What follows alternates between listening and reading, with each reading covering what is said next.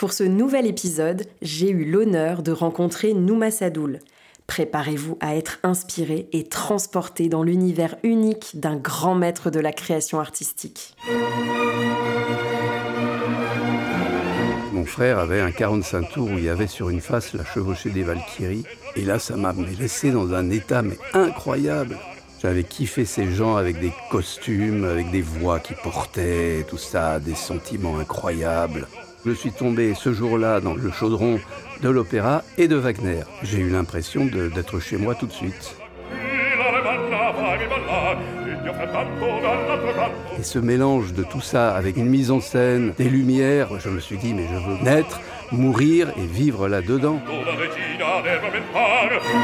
Hergé détestait l'opéra. J'ai essayé de convaincre Hergé que tout ça avait de l'intérêt, mais non, pour lui, ça ne marchait pas. Lorsque je m'adresse à des gens de la bande dessinée, j'arrive toujours à caser un peu d'opéra. C'était vraiment de, faire un pont entre l'opéra et la bande dessinée, puisque je pense toujours qu'il y a un vrai lien qui est celui de l'excès.